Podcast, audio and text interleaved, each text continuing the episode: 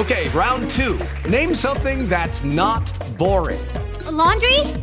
Ooh, a book club. Computer solitaire, huh? Ah, oh, sorry, we were looking for Chumba Casino.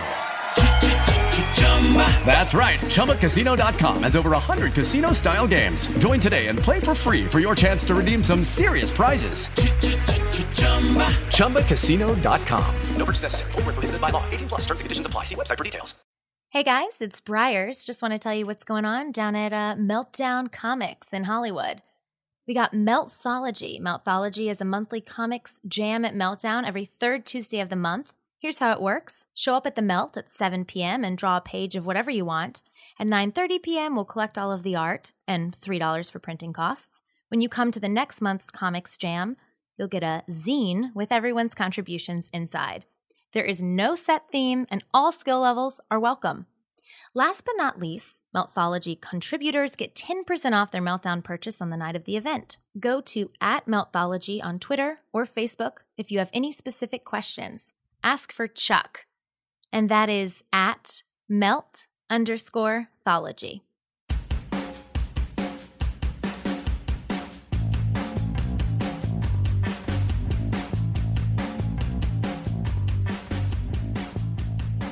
Hello, and welcome back to Pod Sequentialism, brought to you by Meltdown Comics and the Pop Sequentialism blog. I am your host, Matt Kennedy, and I have a special guest this week. Uh, we were earlier, uh, last program, talking about um, the dynamics of culture and um, gender, and I wanted to continue that in our little mini series within a series with my special guest, Satine Phoenix. I'm special. Yes, you are. Aw, thanks, man. and what I wanted to get into this week uh, was what it's like to be a female comics professional. And I felt that it'd be really great to get somebody that I know really well we know each other for quite yeah. a long time. And also to talk about what it's like to be kind of a fangirl first and then like a professional next. And then for those roles to reverse where, you know, you've you've reached a point where you you were able to kickstart a project and, and get a, a book together and you've got an ongoing series and we'll address all the dynamics that are connected with that. But um, what it's like to now be the appreciated part of that dynamic of being, you know, the person who has the fans, which is nice. So, um, I guess first, what do you think were the biggest challenges in really comic book acceptance being a female? Well, I think for me, the biggest challenge is that I have a sordid past. so I needed to. Oh, make... do tell. I was a model and an actress Yes. And I did things. Yes. And um, it was really hard. Um, it was really challenging for me to step away from that and not use that uh, in my art. So my the book that I'm co-creator with New Praetorians, um, there's no sex in it. There's no romance. It's a we really wanted to focus on making a story, like a really substantial story with intense characters and like you can you can feel, you can taste how dense they are and how mm-hmm. much like real characters they are. So I got to imagine, and I've I've I've witnessed it pretty much from the inside. Um, you have an attractive girl like yourself, we'll say, um, who has a talent, who is quite good. You're a really good illustrator. I've I've shown your art at La Luz de Jesus Gallery. You've been included in, in published projects that we've participated in, including recently the Temple Art Project. Oh yeah. And I mean that's that's no small potatoes. That's a a, really kind of important uh, jumping off point. And to approach a publisher or even just to talk to other comic book professionals, I've seen other attractive females be completely dismissed of their talent before the art was seen. Oh yeah. And also had it been steered like someone would pretend they were interested, but it was um, kind of like a sleazy thing, like, "Oh, oh hey, yeah, yeah, yeah, why don't you come on over and we'll talk about you know this or that." And I'm sure you must have, now have you know what it's like. I know, right?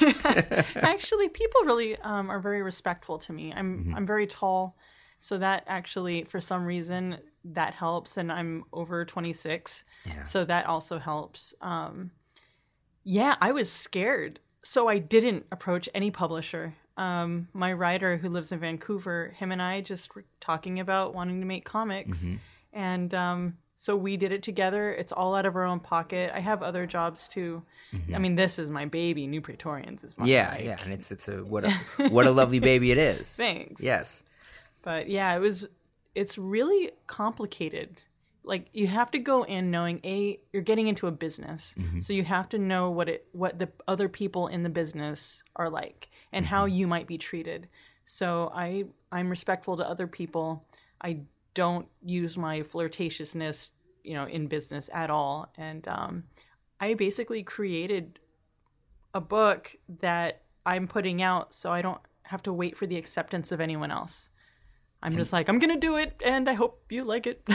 And I think that that's really key. And we talked um, in a previous show about how there isn't that big a need anymore to rely on big publishers to get work done. And I think that that's become the dynamic that is not only allowed for more um, targeted uh, storytelling, but has also kind of eliminated that need to to feed an everybody demographic. Yeah. And I see, I used to see this in the entertainment business a lot. And you'd, you'd go into meetings, and the pitch would be like, "Oh, this is for everyone." It's like, no, no, it isn't. It's not for everyone. Nothing is really for everyone. And even the things that wind up being for a lot of people didn't start being targeted to everybody. It like went, art. yeah, That's how art is. Exactly. You make art for you. You don't make it for a specific demographic. And Right. anytime you see something, mm-hmm. like I'm, I'm doing this thing where I'm listening to um, audiobooks and then watching the movies of them afterwards and watching how the books are made. Okay, so they're like young adult books. Um, talking, I don't know why, but right now I'm in like, um, I'm just listened to Insurgent from the that whole series and then the Hunger Games.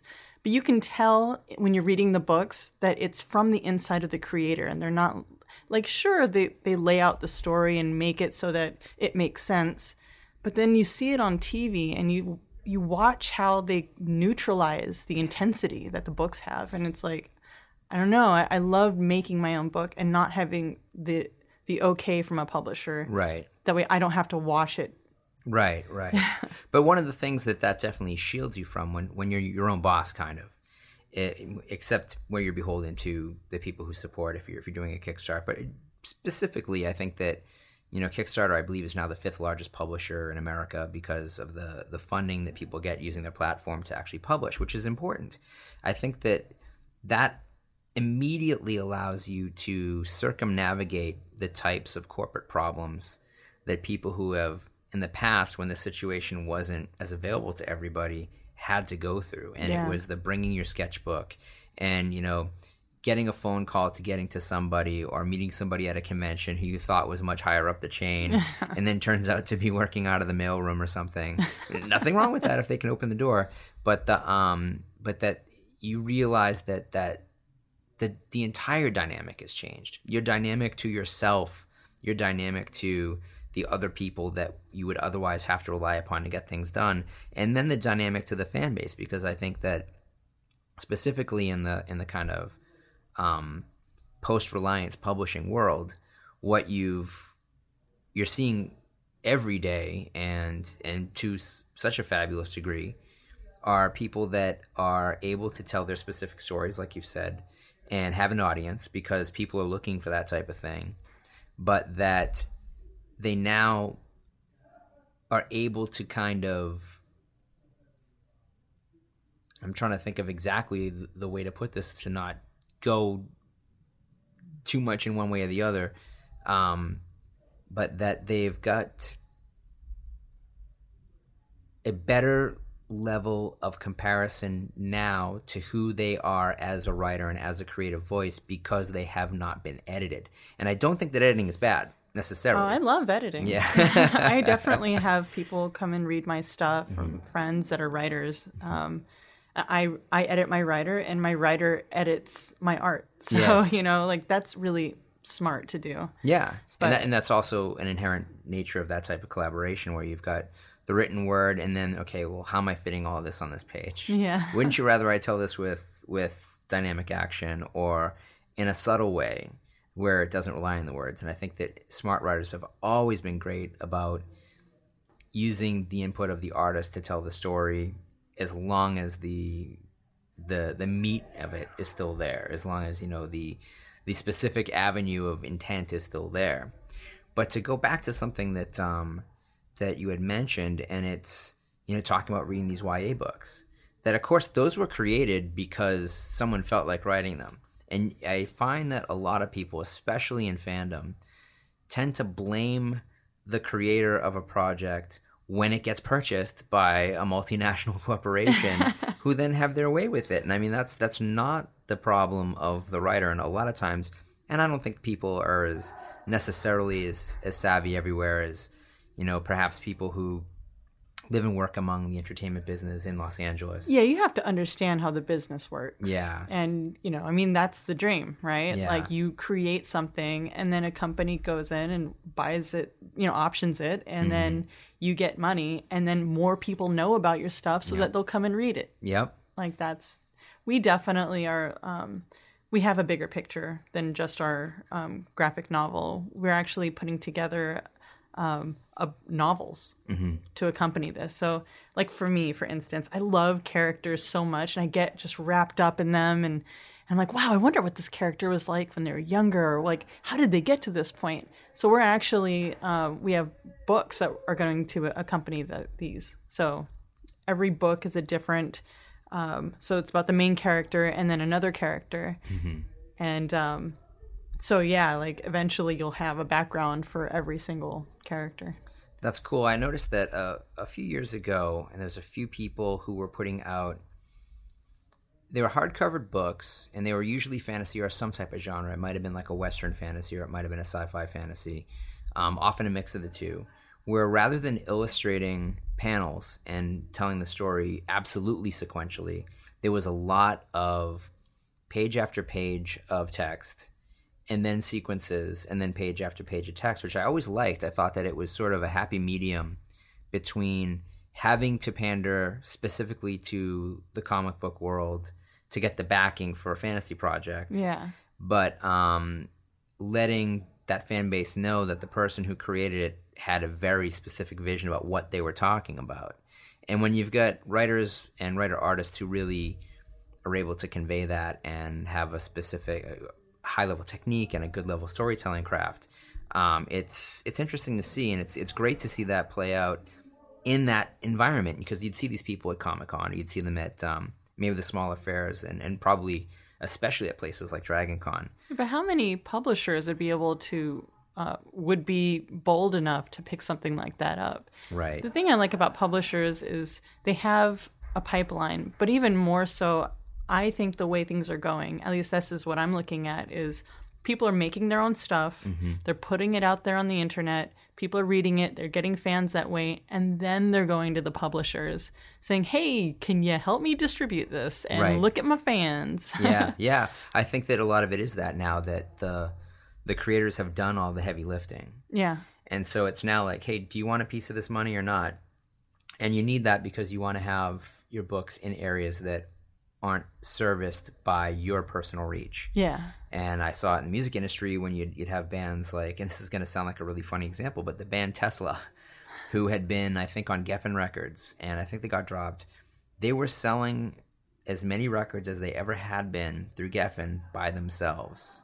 They were really early, like fan core based group, and were making more money as their own distributor, but they still had to have records at Best Buy Yeah. you know, or wherever the the venue was. And I'm I'm sure that when they went through Ryko or through Allied Distribution Alliance, that they're probably getting stuff into Walmart as well.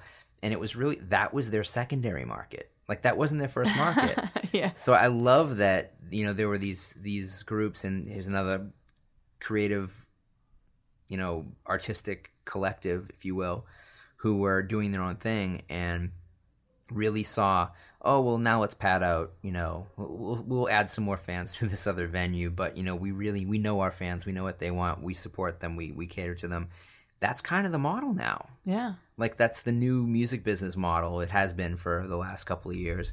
It's definitely starting to be the the new publishing model. I'm really surprised. So, um, aside from making comics, I am a tabletop gamer. I've been playing Dungeons and Dragons for 20 years, and um, this is my first year with the book. Um, I was at Comic Con, and a bunch of people came up to me um, because they watched an uh, an episode of Tabletop with Wil Wheaton that I was on. And they're like, "Oh my god, you were so cool!" And I I heard that you made a comic, so I wanted to come pick up the comic. I'm like, "Oh my gosh, this is this is what I want. it's amazing." My wife loves Wil Wheaton.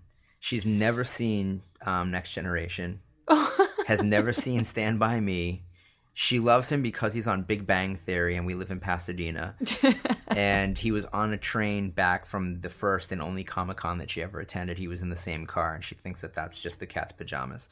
So um, next time you see her, you're going to have to talk to her about that. oh, definitely. But the um and that's another point too that I wanted to make because certainly when I was when I was 12 years old, um, there were no girls playing Dungeons and Dragons at all. Um, I got a hand-me-down set of the original Gygax brother pamphlets. Like this was before there was a monster manual. This is before there was a dungeon master's Please guide. tell me you have them somewhere. Of course I don't. no. um, I did, and I gave away. Actually, I think I gave as a present to Christopher Ulrich um, my collection of uh, Fiend Folio and Monster Manual Two and Deities and Demigods, the original one that had the um, the Cthulhu mythos, the the Fafhrd Gray Mouser, Yeah. um, and and Melnibonéan mythos. They're famous now. Stuff. Yeah. But that's been through like four different printings. They keep taking different stuff out of it because they keep losing the rights. But um, I bring this up because now there's a lot of girls playing Dungeons and Dragons, and it seems like I tell people that grew up back east, I'm like, I'm like, you'd be surprised. Like I, I came to when you were doing the gaming night here, Yeah. like a while uh, back. D&D Melt I started here. Yeah, and it was like all these like young, attractive girls playing the game, and you'd see these guys who just weren't used to it, and they they were just kind of like, I, I couldn't tell if it was completely overtaxed their senses or not. No, this is the funniest part, right? So you have, so I had all these girls coming up to me, and they're all usually in their 20s, Mm-hmm. uh, 20s or 30s. And this was the story. My big brother or boyfriend, he wouldn't let me play with him, or uh, he let me play, but then he killed me immediately, and then I never got to play again. And this was hands down the story for like 95% of them. Ah, this is mind blowing. I, I could never understand in any campaign. Of course, we've all gone through it. And I, I did my share of DMing as as a teen and in my early twenties. But um, when I would have a group of kids that would just get into fights over stuff, I just I could not wait to kill them off. Like just to teach them the lesson that like this game is about cooperation. Yeah. Life is about cooperation. But um, there was tons of girls gaming back then, but you didn't know about it because people wouldn't let them keep gaming. There's tons Wow. of girls that have been reading comics for decades. Yeah. But nobody talks about it. And those girls like they're super shy, yeah, you know, and they're kind of embarrassed about it too because of you know the stigma of how the stigma that was in place in our culture. Not anymore, obviously. right. Like we won. Yeah. yeah. The nerds shall inherit the earth. The geek shall inherit the earth. Um, which is true. But I also think that um, that I think the stigma was must have been worse for girls. Oh yeah. You know, that to be I mean, it's one thing for an unathletic guy to wind up playing Dungeons and Dragons and and I think that you know, I played baseball, I played other, other sports and stuff. I just really like D&D. Yeah. It just like it it was a lot of fun for me. And I ended up going into the kind of live action uh, D and D stuff of you know the, um, LARPing. not quite LARPing. Well, I guess it was LARPing actually. Now that I think about it, but you know the foam pad weapons and stuff. And now my my cousins are making fun of me. I can I can I can hear it already in Massachusetts. But um, that the stigma is so much or had in in the 1980s and and certainly at least in the early 1990s the stigma to be um, in this kind of cookie mold version of what the acceptable femininity was, what the acceptable um, female gender role was, of what the accepted um, fashion dynamic was. Yeah, I've never you were. been into any of that. I was like, oh, Dungeons and Dragons. I'm gonna play this. That's awesome. Or like, oh, I see an anime character. I want to spike my hair like that. And of course, you know, kids used to throw food at me, but it was like that was so secondary. I was just I had to do my thing and I had to wear my thing and I had to read and be obsessed with the comic books that I was obsessed with and Mm-hmm. I never let other people um change my direction. Like I found something and I I had to love it. Well, thanks for paving the way. thanks for paving the way there a little bit. The um, now the gaming is also, and as you said, it's you had people that were coming up to your table at Comic Con for New Praetorians based on your fame for this podcast. Now you're doing your own podcast on gaming. Yeah, it's called Game School through the TSR network. Uh, Excellent. Gygax magazine, they're pushing it. It's coming back to life. yes, yes. We are talking earlier about um, the genius of Ernie and Gary Gygax, and uh, I love that you can say this now on a podcast. And fifty percent of the audience are going to know. I mean, Yeah. it's you know that years ago they were like, "What? What is a Gygax?" I'll take know, two Gygax, I'll please. take two Gygax for five dollars.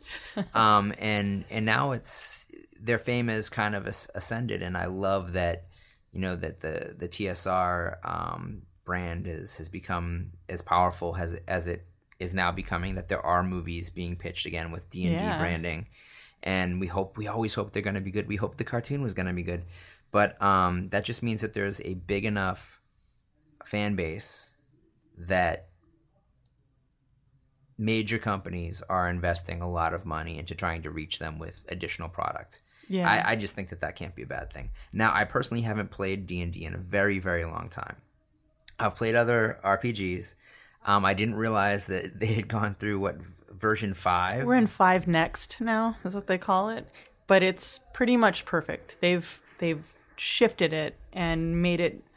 Um, they've gone through a lot of different editions because you know one just didn't didn't feel right, and then this other one it was too clunky and too mechanical, and it took all the story out of it, which is why well I play because I'm a storyteller. Um, but five next is solid. And you were saying that this helps to kind of bridge that gap between the people that it was hard to get the World of Warcraft type gamers into playing a tabletop. Yeah. And at first that they were kind of going betting the whole house on that crowd. And then they realized, okay, we don't have to go completely in that direction. We can still bring back a little bit more of, of what was inherently the storytelling aspect of the game. So they've, they've kind of patchworked this together in a way that works. Yeah, totally. Well, that's good. because I mean, you have a lot of different kind of nerds, right?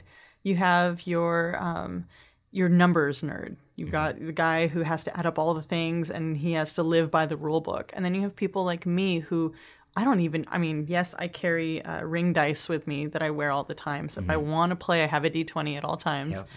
Uh, I don't need paper and pencil. You and I could just sit here and game Right. out of our heads. Yeah. Um, and then there's other people who like the cooperative part of it and like to gain levels. And there's all these different kinds of nerds. And like, I think it's kind of brilliant. They ha- they play tested this for a couple years actually. I mean, all over the world, they had all this different input, and now they finally made something that's tasty to everybody. I remember when um, when Magic the Gathering was kind of a new thing, and we started to see it build as a phenomenon into the beta set, and then into you know the subsequent sets, and and I was sort of surprised that this was replacing D and D, and but kind of happy. It was a it's it was a great um, gateway drug. it, it evolved into like a like a jungle into drum and bass. Yeah, you know, it yeah. kind of did its own thing. It's nice, but I also like dubstep. Yes, you know. yes. It was the nine ball of role playing. you know, it, it was an eight ball. It was a fast game, and I think that it was one thing that it brought back was a fascination with fantasy art, which was important. Mm-hmm. Oh, yeah. and that had gone away. I mean, the fantasy art was was a punchline for the side of a van of a dude with a mullet with you know foam padded nunchucks, you know, drinking Lucky Lager, and I, I love that that kind of brought back a new interest in creature dynamic in building specific types of new monsters and in a fascination in tying that into old mythology and not just the same old kind of Scandinavian type mythology, but going Asian and going Middle Eastern and going, you know, into um, Pan Pacific culture and really pulling up some some amazing stuff. And I think as as this progresses, as, as role playing gets bigger and bigger, and and certainly as self publishing starts to enter this this market more and more, that you're going to see that today's and, and maybe uh, I should say the day after tomorrow's um, published fantasy will have less to do with Lord of the Rings than it will with the Five Rings. You know that it'll be much more of like that. Oh, I played this game when I was a kid. This card game, yeah, you know, like this, and even Yu-Gi-Oh and those types of things, which I think help build um, an interest in kids to make their own story and their own type of manga even that that's all good that all relates back into making sequential art It's all different. It's just different flavors of storytelling, really. yeah Yeah. well cool well tell me about new praetorians Oh my gosh, I'm really terrible at this because I'm the artist. Because the way I like to tell sto- tell about things, I'm like, okay, and then she did this, and then this. But um, this is a, a sci-fi female lead revenge story about a woman who's looking to find her mother's killer. Happens to be the leader of a special ops force. So there's a lot of um, uh, military things. Like I did a lot of DARPA research to find like what are they working on right now that in 60 years might make more sense for these operatives. right Um, so like the first book takes place in Khorasan, and um, she's looking for this terrorist, and then the second book takes place in Geneva. At the CERN super collider, um, purchased by this megalomaniac, and then the third book actually um, takes place in San Francisco in this science lab, and there's all these different people involved in this alien artifact that the lead character finds uh, with a couple different groups from all over the world.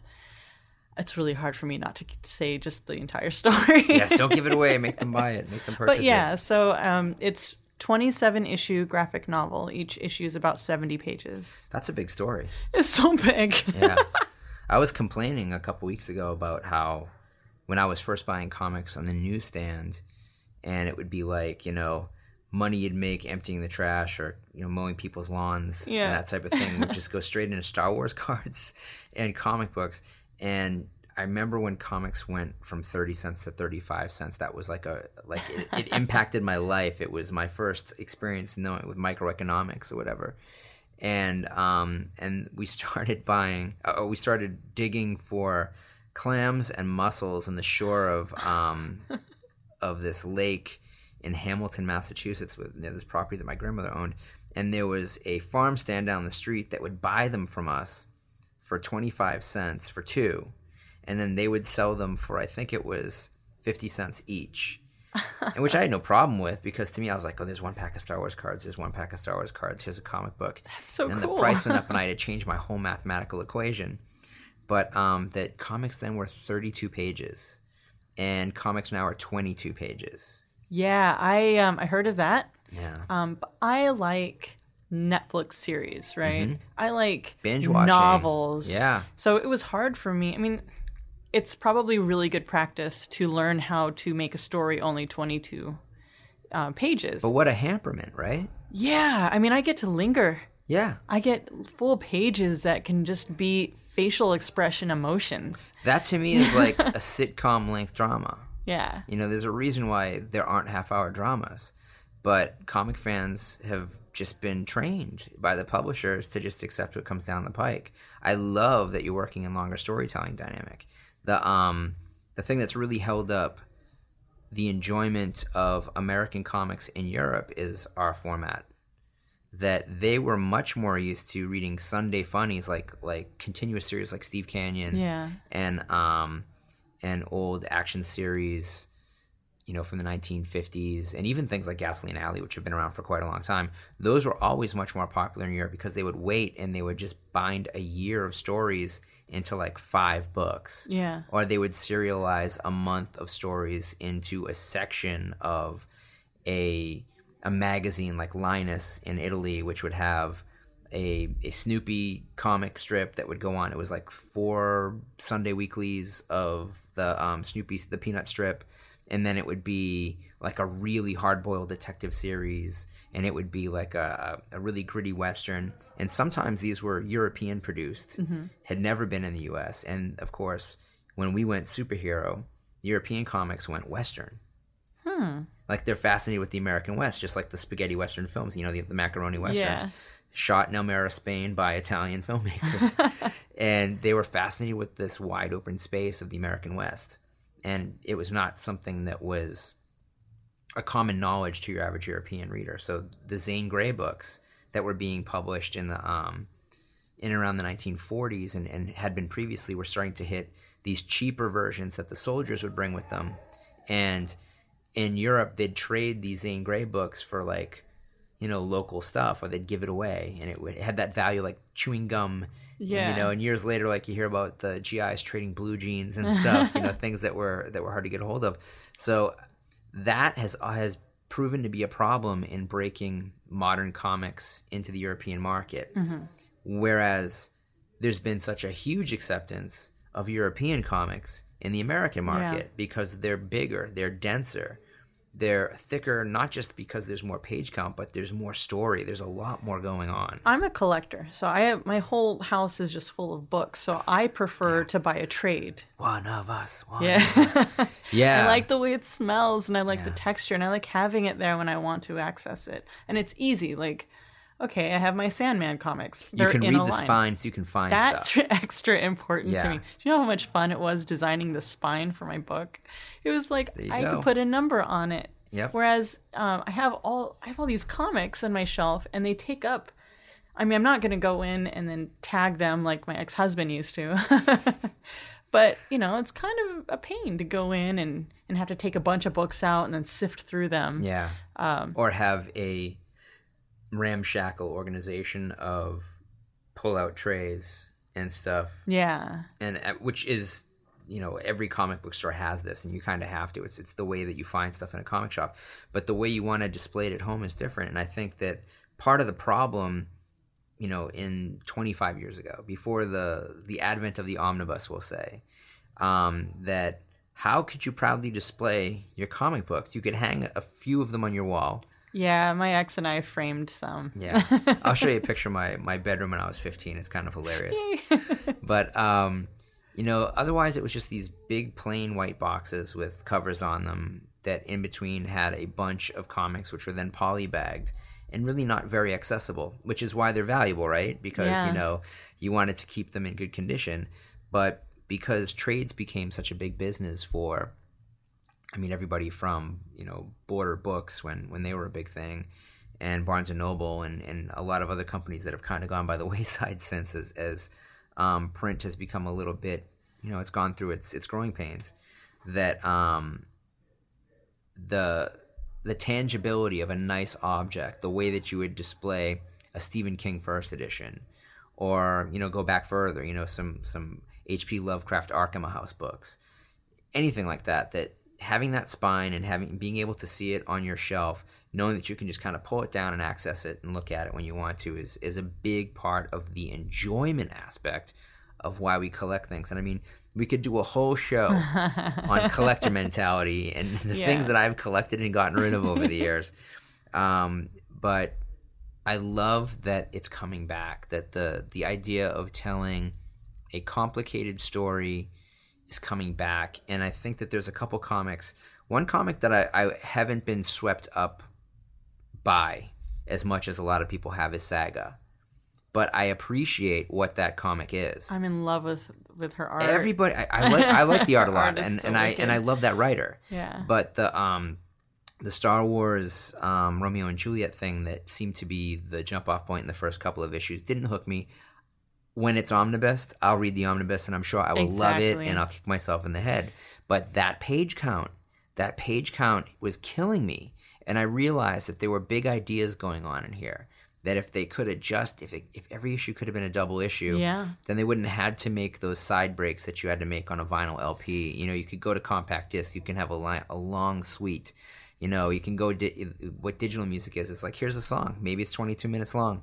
Maybe it's Dopethrone. Maybe it's a 55 minute you know stoner opus. But that it's only bound by the creator's vision of what it can be. And I know that that's not possible for a monthly comic. Yeah, well, like it's kind of amazing. Saga, for instance, and all like the Wednesdays, Mm-hmm. right? Like those artists have to pump out stuff so fast. Yeah. I mean, my seventy-page book takes me four months. Yeah. You know, I mean, and that's I, I got in a car accident earlier this year, so f- it actually is eight months between issues for Yeah. me right now, and that's like I would love. It's a better business model to have it come out more often, Mm-hmm. obviously, but um, like I guess at what point can you make those demanding schedules and have it people stay interested? So Mm-hmm. like, I think I think that's my biggest um, interest right now, not fear or worry, but like um, just something that I'm interested in is how to maintain interest with having other people like, oh, okay, I'm ready for the next one now, Satine. When is it coming? I'm like, oh, four four months. They're like, okay, well, I'll see you next Comic Con. I'm like, okay. quarterly subscriptions yeah. the um and that is always a challenge and i mean it's been a challenge for people like Frank Quitely who is you know one of my favorite pencilers and i think one of the best people working in, in illustrative art um it's not what he puts on the page it's what he doesn't put on the page and people who haven't had to rely on illustration creativity to make a living don't understand that it's an all-encompassing thing it's not like somebody wakes up at nine o'clock in the morning whips out a pencil and works until five o'clock and then I- hits the I- timer I do. I, I've actually like I don't know how it happened. I totally figured a way, but I I start at nine and I end at midnight. Yeah So there's that. that's a very long day I have really long days. yes, yes. But the um, a lot of people, and a lot of people who are winning who are winning awards, will, and I think especially after you win one award, when you win one award, you then have this impossible thing to compete with, known as yourself. oh yeah, and What's- you're already doing that. yeah, you're already doing that. So it's like what's the line? It's, uh, the the race is long, and in the end, it's only with yourself.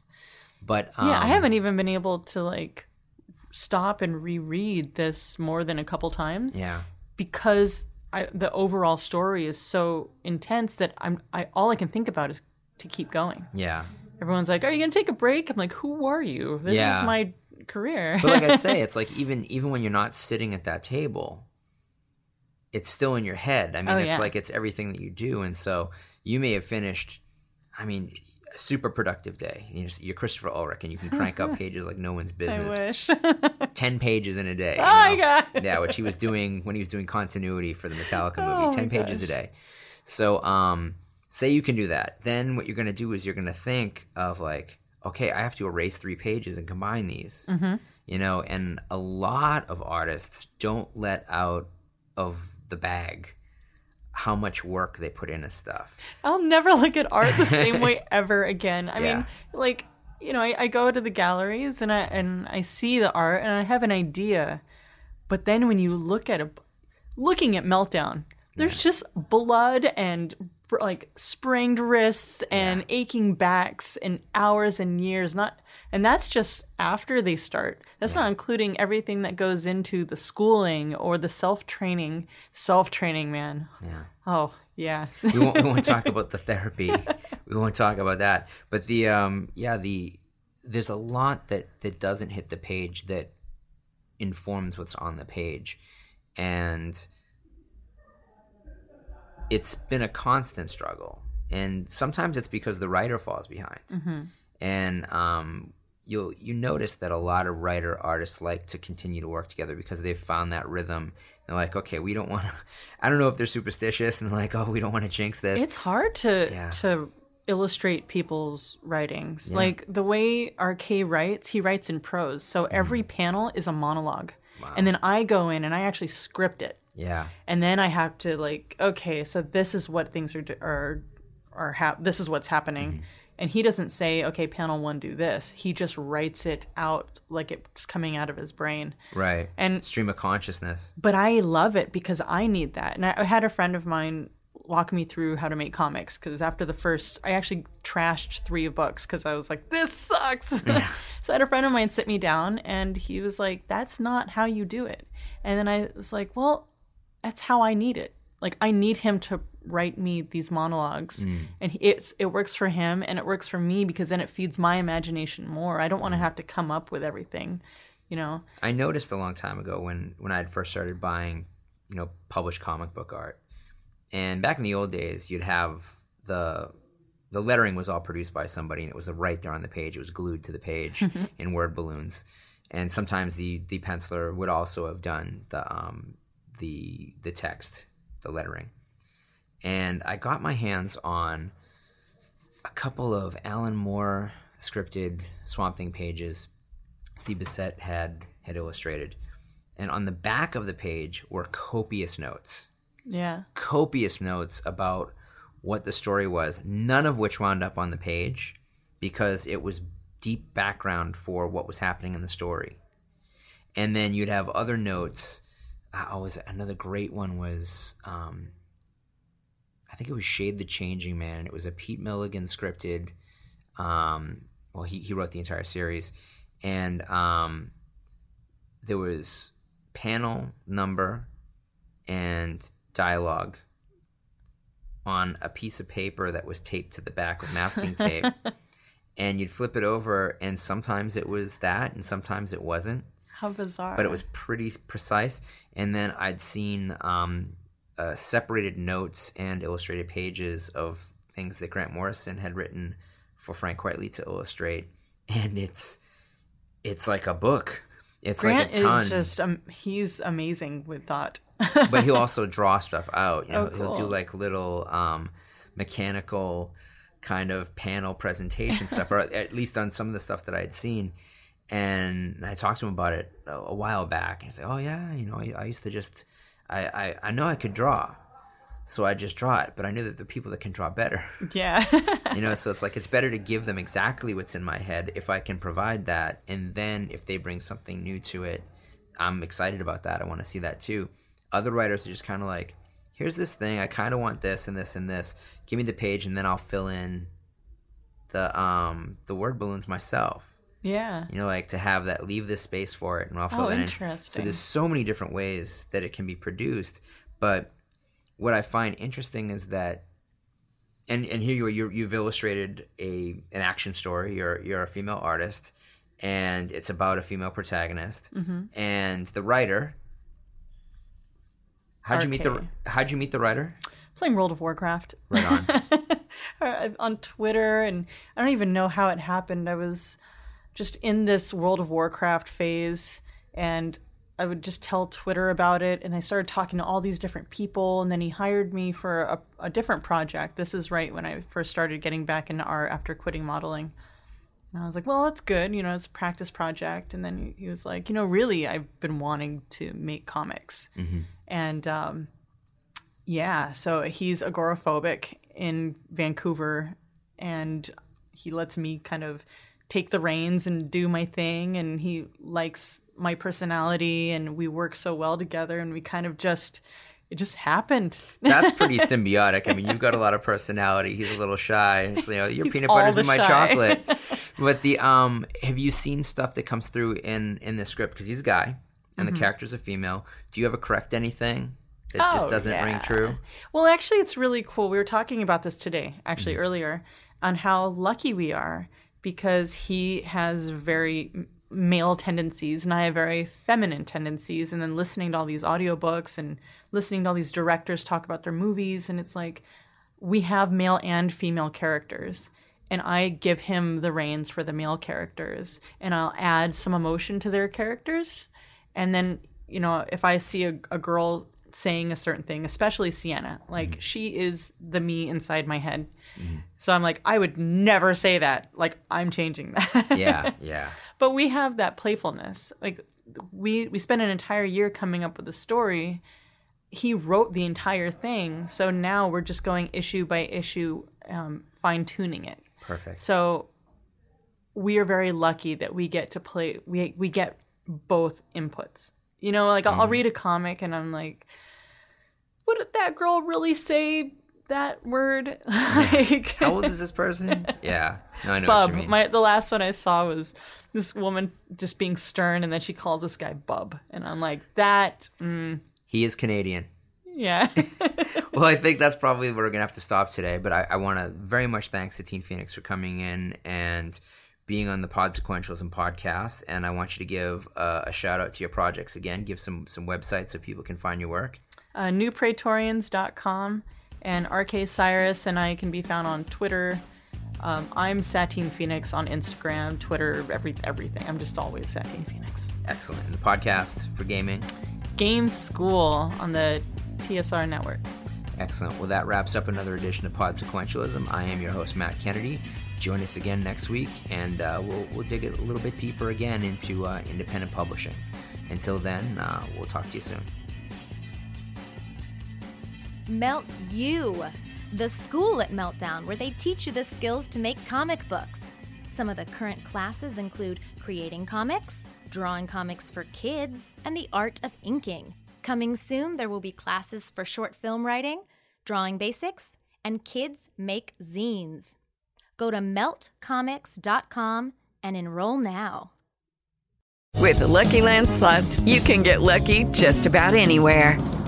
This is your captain speaking. Uh, we've got clear runway and the weather's fine, but we're just going to circle up here a while and uh, get lucky. No, no, nothing like that. It's just these cash prizes add up quick. So I suggest you sit back, keep your tray table upright, and start getting lucky. Play for free at LuckyLandSlots.com. Are you feeling lucky? No purchase necessary. Void where prohibited by law. 18 plus terms and conditions apply. See website for details.